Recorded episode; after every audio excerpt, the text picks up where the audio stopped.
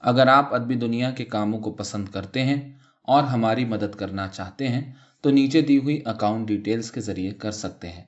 ساتھ ہی ساتھ، اردو اور ہندی میں دنیا بھر کی کہانیوں کے ترجمے سننے کے لیے ہمارے نئے چینل ترجمہ کو آج ہی سبسکرائب کریں۔ رفاقت حیات کی کہانی، ہرے دروازے والا مکان۔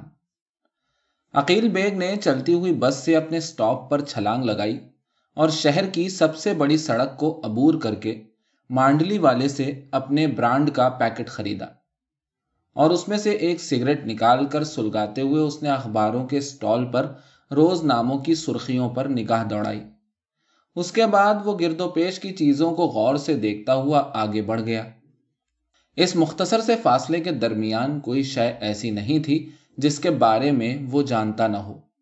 گزرے ہوئے تمام عرصے میں صرف ٹھیلے والوں اور بھیک مانگنے والوں کی تعداد میں کمی بیشی کے سوا۔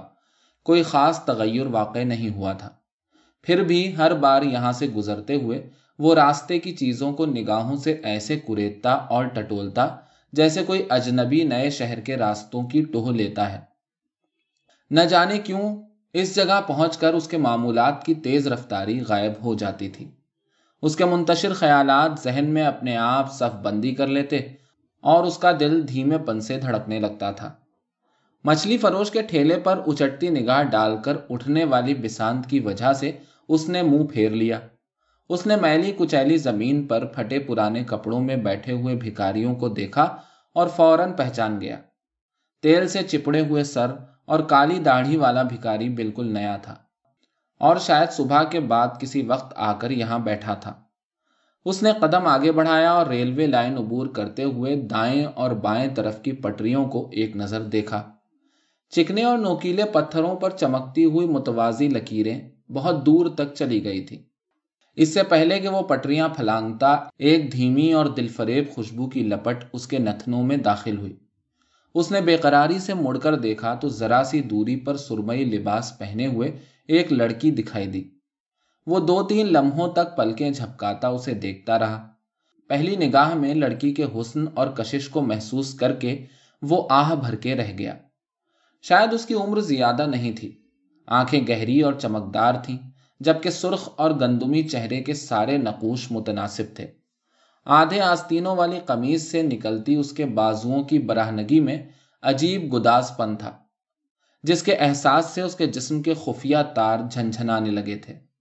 لڑکی کا پورا جسم اس کے چہرے کی معصومیت کا ساتھ نہیں دے رہا تھا، اور گستاخی پر آمادہ معلوم ہوتا تھا۔ اسی لیے وہ بار بار آنکھوں کے کونوں سے اپنے سینے پر گرے ہوئے دوپٹے اور اپنی قمیض کے دامن کو غور سے دیکھنے لگتی تھی۔ لڑکی نے عقیل بیگ پر صرف ایک ترچھی نظر پھینکی اور ناک بھون چڑھاتی چلتی بنی۔ اس نے لڑکی کی آنکھوں میں چھپے ہوئے جذبے کو محسوس کیا۔ اس کی تیز سماعت نے وہ خفیف سی ہوں بھی سن لی تھی جو اس کے قریب سے گزرتے ہوئے لڑکی کے منہ سے نکلی تھی۔ ریلوے لائن پار کرتے ہوئے عقیل بیگ کو ٹھوکر لگی اور وہ گرتے گرتے بچا۔ لڑکی کے پیچھے چلنے کے لیے اسے اپنی رفتار میں اضافہ کرنا پڑا۔ وہ چاہتا تھا کہ لڑکی کے روبرو کھڑے ہو کر ایک بھدا سا کہا لگائے اور اس پر چند فکرے بھی چست کرے۔ لڑکی کے بالکل نزدیک پہنچ کر اس کی ہمت جواب دے گئی اور اس کے خون کی گردش تیز ہونے کی وجہ سے اس کا پسینہ چھوٹ گیا۔ دھیرے دھیرے ان کے درمیان فاصلہ بڑھتا رہا اور وہ چند قدموں کی دوری رکھ کر لڑکی کے پیچھے پیچھے چلنے لگا۔ اپنا دھیان ہٹانے کے لیے وہ خانچہ فروشوں کو دیکھتا رہا۔ سڑک کے کنارے بنی دکانوں کے اندر جھانکتا رہا۔ مگر اس کی نگاہ خود بخود لڑکی کو دیکھنے لگتی تھی، جو اس کی ذات سے بے خبر، بلکہ آس پاس کی دنیا سے بے خبر چلی جا رہی تھی۔ نہ جانے اس نے کس انداز سے دیکھا کہ اس کی آنکھیں ایک جگہ جم کے رہ گئیں۔ اور وہ حرکت کرتے جسم کی تھرکتی ہوئی پشت کو دیکھنے لگا۔ تنگ سی قمیص میں پھنسے ہوئے بدن کی کشادہ پیٹھ کو دیکھتے ہوئے اسے عجیب لذت محسوس ہوئی۔ گردن سے کولہوں تک ایک ایک جگہ کو وہ بڑے دھیمے پن سے دیکھتا رہا۔ اسے پتا بھی نہیں چلا کہ اس کا انتقام کا جذبہ کس وقت ٹھنڈا ہو کر معدوم ہو گیا۔ دھیرے دھیرے اس کی جگہ لڑکی کو زیادہ سے زیادہ دیکھنے اور گھورنے کی خواہش نے لے لی تھی۔ وہ اس کی پشت کو مسلسل تاکتا ہوا چلتا رہا۔ سرمئی رنگ کی سلوٹیں کبھی زیادہ اور کبھی کم ہو جاتی۔ قمیص کا پچھلا دامن ہوا سے ہلتا، سرکتا اور اپنی جگہ سے ہٹ جاتا۔ لڑکی بار بار دامن کو پکڑتی، کھینچتی، مگر وہ شرارت سے باز نہیں آتا۔ اس نے اپنے دوپٹے سے مدد لینا چاہی، مگر وہ چھوٹا پڑ گیا۔ عقیل بیگ یہ بھی نہیں چاہتا تھا کہ سڑک سے گزرتے ہوئے لوگ اسے دیکھ کر اس کی بے شرمی اور ڈھٹائی پر کہا لگائیں۔ اسے تکنے کے لیے ایک طریقہ ایجاد کرنا پڑا۔ وہ پہلے سڑک کو دیکھتا، پھر اس کی نگاہ دو تین لمحوں کے لیے پیٹھ پر ٹک جاتی۔ اور اس کے بعد راہگیروں کی ایک جھلک دیکھ کر وہ دوبارہ اسی دائرے میں گھومنے لگتی۔ نہ معلوم کیوں، لڑکی کی خفت کو بھانپ کر وہ ندامت محسوس کرنے لگا۔ وہ کچھ سانیوں کے لیے گھڑی ساز کی دکان پر لٹکے ہوئے چھوٹے بڑے گھڑیالوں کو دیکھتا رہا۔ جو ایک دوسرے سے مختلف وقت ظاہر کر رہے تھے۔ ایک لطیف کشمکش میں الجھ کر اسے خبر نہ ہوئی کہ وہ کب سڑک سے اترا اور کب ٹیڑھی میڑھی گلیوں کے چکر سے نکل کر وہ اس طویل اور اکھڑی ہوئی گلی میں داخل ہوا، جس کے ایک مکان میں وہ کئی برسوں سے رہتا تھا۔ آگے چلتی ہوئی لڑکی کو دیکھ کر وہ حیران رہ گیا۔ تھوڑی دیر کے لیے وہ اس کے ذہن سے محو ہو گئی تھی اور اب وہ اس کے سامنے اس کی اپنی گلی میں چلی جا رہی تھی۔ ہرے دروازے والے مکان کے آگے ٹھہر کر لڑکی نے گھنٹی بجائی اور چند لمحوں کے بعد وہ دروازہ کھلنے پر اندر چلی گئی۔ عقیل بیگ نے یہ سوچ کر ٹھنڈا سانس بھرا کہ لڑکی نے جاتے ہوئے اسے ایک نظر دیکھنا بھی گوارا نہیں کیا۔ اس نے اس کے لیے اپنے حلیے کو مورد الزام ٹھہرایا۔ پانچ دنوں سے اس نے بوٹ پالش نہیں کیے تھے۔ آج اس نے پرانی پتلون پہنی ہوئی تھی، جس میں سے اس کی توند باہر کو نکلی دکھائی دیتی تھی۔ اس نے دائمی زکام کو برا بھلا کہا، جس کی وجہ سے چونتیس برسوں میں اس کے سر کے آدھے بال سفید ہو گئے تھے۔ اپنی بجھی آنکھوں سے ہرے دروازے کو دیکھتے ہوئے وہ آگے بڑھا اور ذرا سی دوری پر واقع اپنے سفید مکان کے سیاہ دروازے پر دستک دینے لگا۔ وہ اپنی بیوی کی مسکراہٹ کے جواب میں مسکرا نہیں سکا اور نہ ہی وہ اس کے شوق اور مسرور لہجے کا جواب اسی لہجے میں دے سکا۔ اس کی بیوی نے پہلے ہی لمحے میں اس کی بے اعتنائی محسوس کر لی۔ عقیل بیگ نے پرواہ نہیں کی اور چپ چاپ سر جھکائے اپنی بیوی کے پیچھے چل دیا۔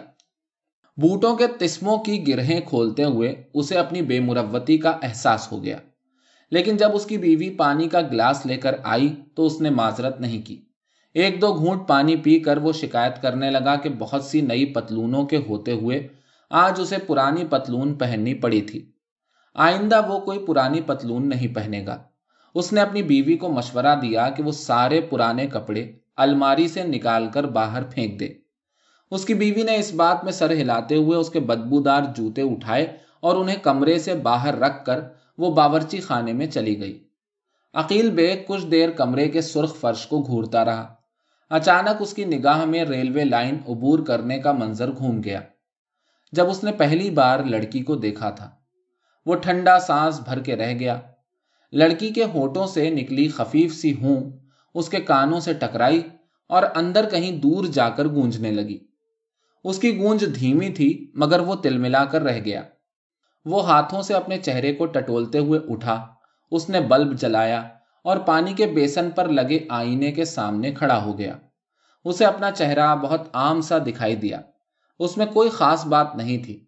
تنگ پیشانی، چھوٹی چھوٹی کجمچ آنکھیں اور ان کے گرد گہرے ہلکے سوجے ہوئے گال اور سیاہ پڑتے ہونٹ۔ اس نے دیکھا کہ سفید بالوں کا شمار ممکن نہیں تھا۔ اسے محسوس ہوا کہ اس کے چہرے میں ایسا کچھ بھی نہیں تھا جو کسی لڑکی کو اس کی طرف مائل کر سکے۔ وہ نل کھول کر دیر تک چہرے پر پانی کے چھپک کے مارتا رہا۔ اس نے کئی مرتبہ آئینہ دیکھ لیا، مگر اس کے چہرے میں کوئی تبدیلی نہیں ہوئی۔ بہت آہستگی سے کسی شے کے گم ہو جانے کو محسوس کرتے ہوئے وہ آہیں بھرتا رہا۔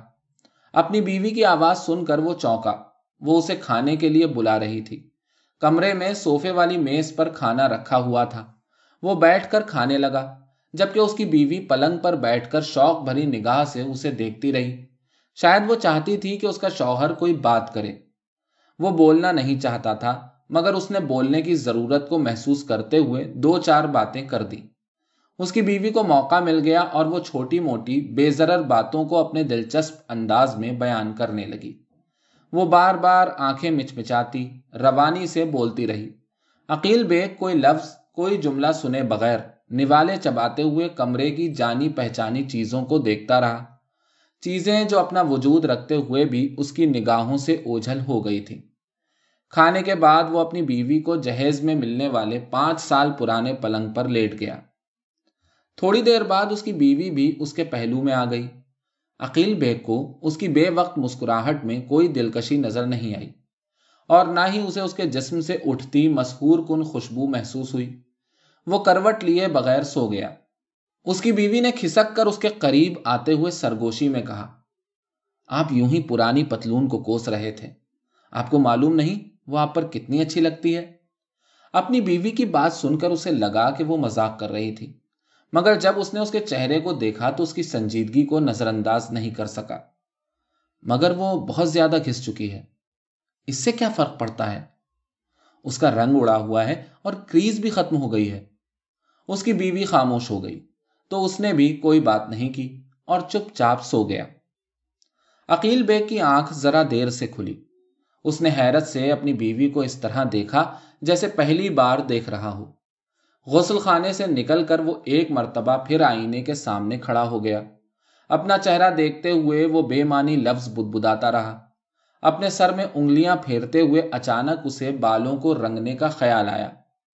چائے پیتے ہوئے وہ کسی خواب کی یاد پر مسکرایا۔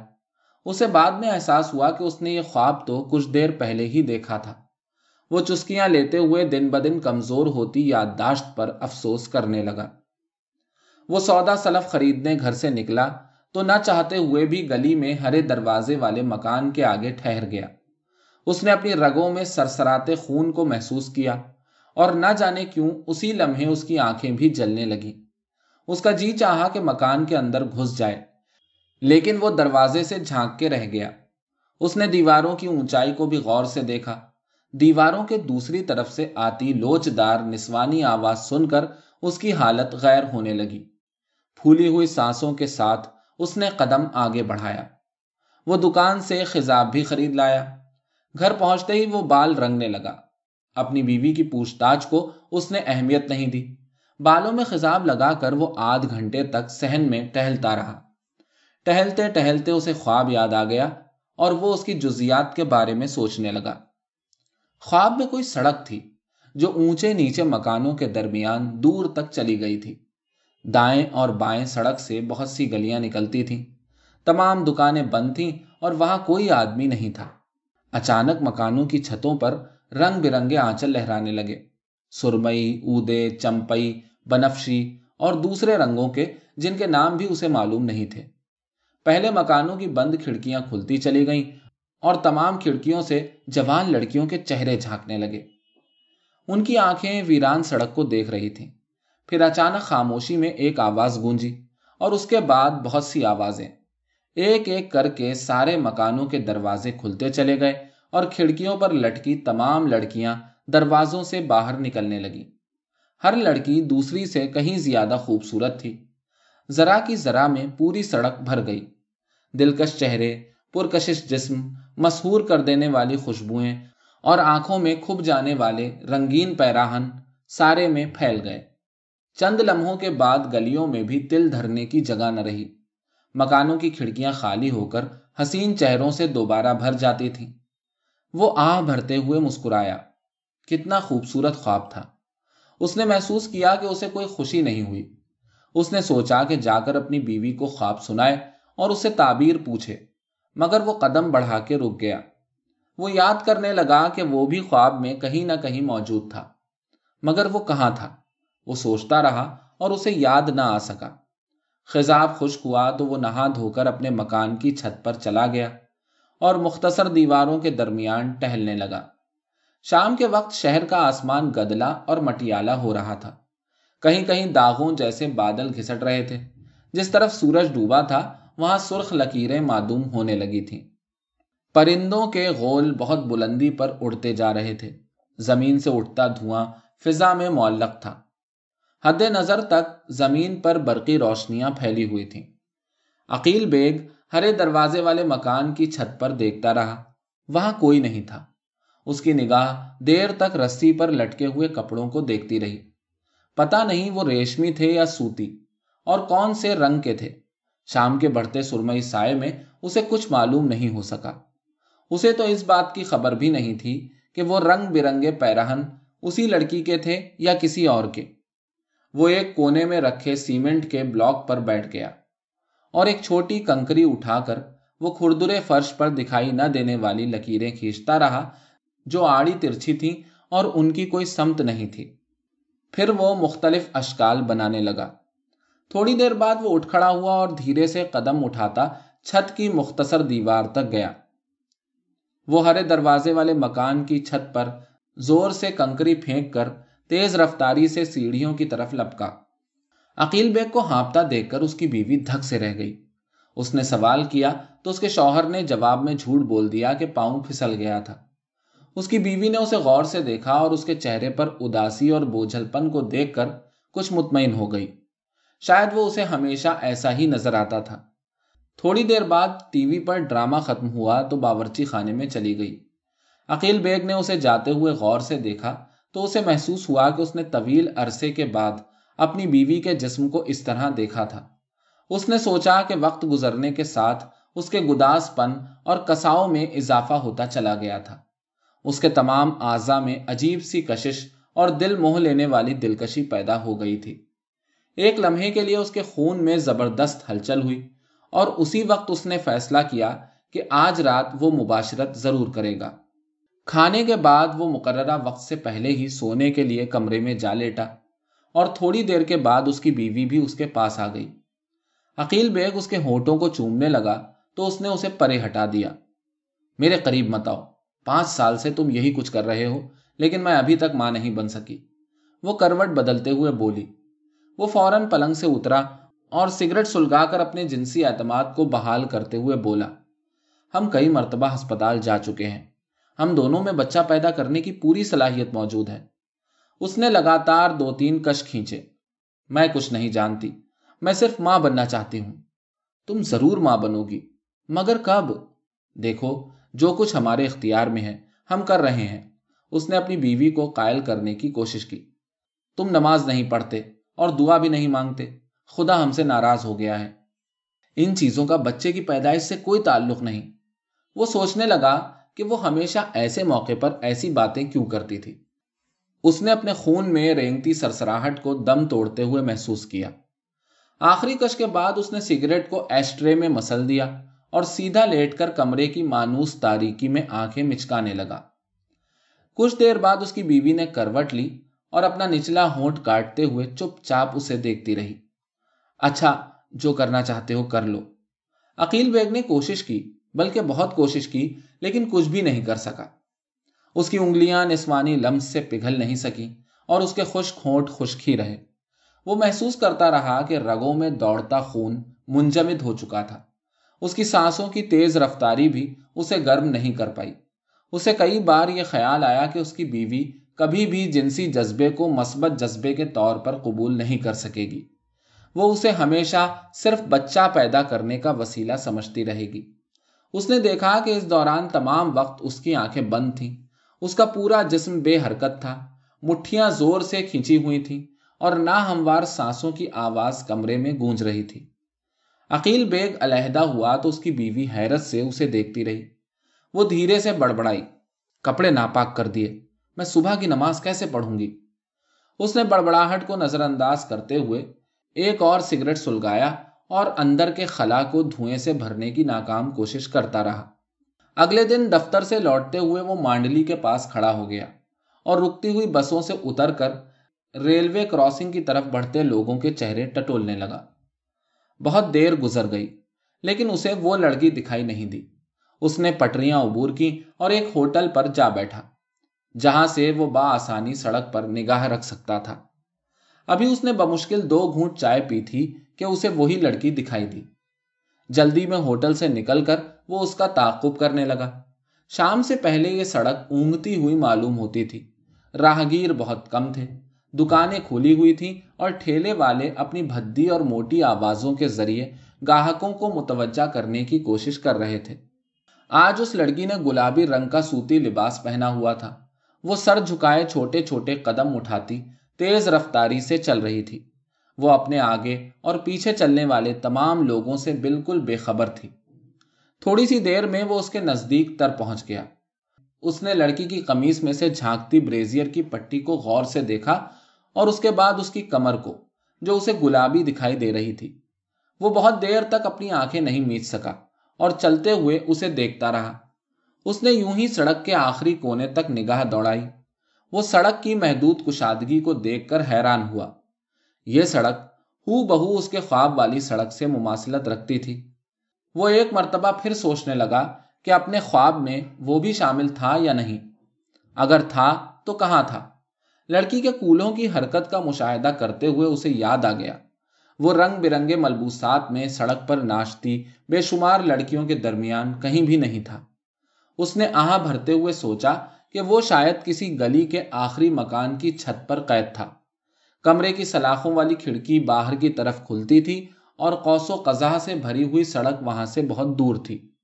وہ کھڑکی کی زنگ آلود سلاخوں سے چپکا دیکھنے کی کوشش کر رہا تھا اور اسے صرف مختلف رنگوں کے ہلکے سے چھینٹے دکھائی دے رہے تھے۔ اس نے افسوس کرتے ہوئے سوچا کہ وہ خواب میں سڑک تک کیوں نہیں پہنچ سکا اور حسین پیکروں کے رقص میں شامل کیوں نہیں ہو سکا۔ اپنی رفتار پر چلتی ہوئی لڑکی کو دیکھتے ہوئے اس نے اپنے بالوں میں ہاتھ پھیرا۔ صبح کو گھر سے نکلنے سے پہلے وہ بہت دیر تک آئینے کے سامنے کھڑا، بال بناتا رہا۔ اس نے پہلے داہنی طرف سے مانگ نکالی تھی اور پھر بائیں طرف سے، لیکن اس کی تشفی نہیں ہو سکی تھی۔ آخر میں اس نے جھلا کر ناریل کا تیل اپنے سر پر لگایا تھا اور کنگھی کے ذریعے بالوں کو پیچھے کی طرف جمانے کی کوشش کرتا رہا تھا۔ اس نے اس بات کا اچھی طرح اطمینان کر لیا تھا کہ اس کے سر کا کوئی ایک بال بھی سفید تو نہیں رہ گیا تھا۔ وہ بہت خوش تھا کہ خزاب نے ایک ہی رات میں اس کی عمر کے آٹھ سال کم کر دیے تھے۔ اپنے بالوں کے مصنوعی کالے پن اور اپنی پتلون کے نئے پن پر اتراتے ہوئے وہ تیزی سے آگے کی طرف چلنے لگا۔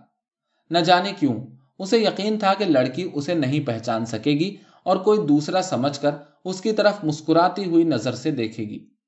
وہ دھیرے دھیرے بہت سے قدم آگے نکل گیا۔ اس نے کئی مرتبہ مڑ کر دیکھا، مگر لڑکی کا جھکا ہوا سر اوپر کو اٹھتا ہی نہیں تھا۔ ہاں البتہ اس کے چہرے کے بدلتے ہوئے تاثرات کو اس نے ضرور دیکھ لیا تھا۔ اپنی گلی میں داخل ہوتے ہی اس کی چال سست ہو گئی۔ اسے پتا بھی نہیں چلا اور وہ لڑکی اس کے قریب سے نکل گئی۔ اس نے افسردگی سے سر اٹھا کر ہرے دروازے والے مکان کے پاس کھڑی لڑکی پر آخری نگاہ ڈالی۔ لڑکی نے غسائلے لہجے میں کچھ کہا اور شاید اس نے سن بھی لیا۔ اسی لیے اس کے نزدیک سے گزرتے ہوئے عقیل بیگ کو محسوس ہوا کہ وہ کسی دلدل میں اترتا جا رہا تھا۔ دروازہ کھلنے اور بند ہونے کی آواز سن کر وہ سمجھ گیا کہ لڑکی اپنے گھر میں چلی گئی تھی۔ نہ جانے کتنی دیر تک وہ اپنے سفید مکان کے سیاہ دروازے پر کھڑا رہا۔ ایک فوری خیال نے اس کی طبیعت پر چھائی آزردگی کو تحلیل کر دیا اور اس نے تردد کے بغیر یہ فیصلہ کیا کہ وہ سفید مکان کو فروخت کر کے کسی اور گلی میں کالے رنگ کا مکان خریدے گا۔ اس نے مسکراتے ہوئے گھنٹی بجائی اور اپنی بیوی کے ہاتھوں دروازہ کھلنے کا انتظار کرنے لگا۔